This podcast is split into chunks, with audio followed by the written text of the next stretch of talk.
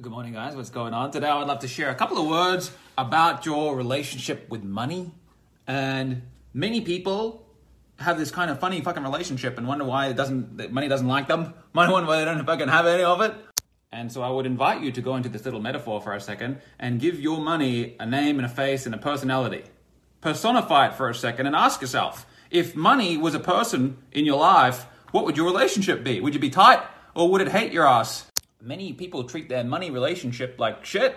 They would never treat a person like that. They would treat it like shit. They, they don't care about it. They don't think about it. They don't know where it is. They don't know where it goes at, at night. They just sort of kick it into the fucking corner. They treat it like a bit of a hooker. Give it a little slap every now and then. And uh, God, I'm feeling a bit depressed here. I might go and find that money. Where is that money that I had there once upon a time? Oh, here it is in the bank account. Let's go and give that a little tick, a little slap up.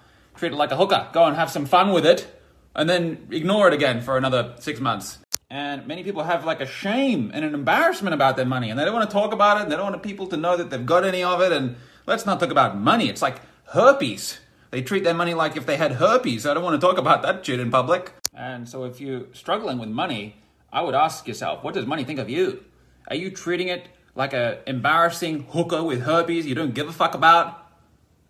Because if you do, like many people do, no no wonder you don't have any of it. My advice is that you want to change your relationship with money.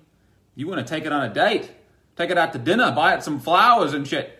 And you want to have a chat, get to know it. Hey, what's going on here, money? What do you like? What are you into?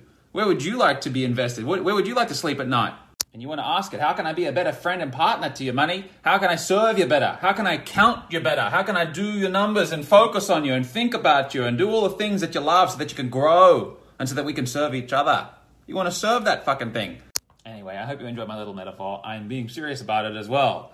Wise to clean up and refine that relationship with money. A lot of people treat it like shit their whole life, ignore it, abandon it, kick it to the curb, and then they wonder why it doesn't like them, why it doesn't stick around, why they don't have any of it.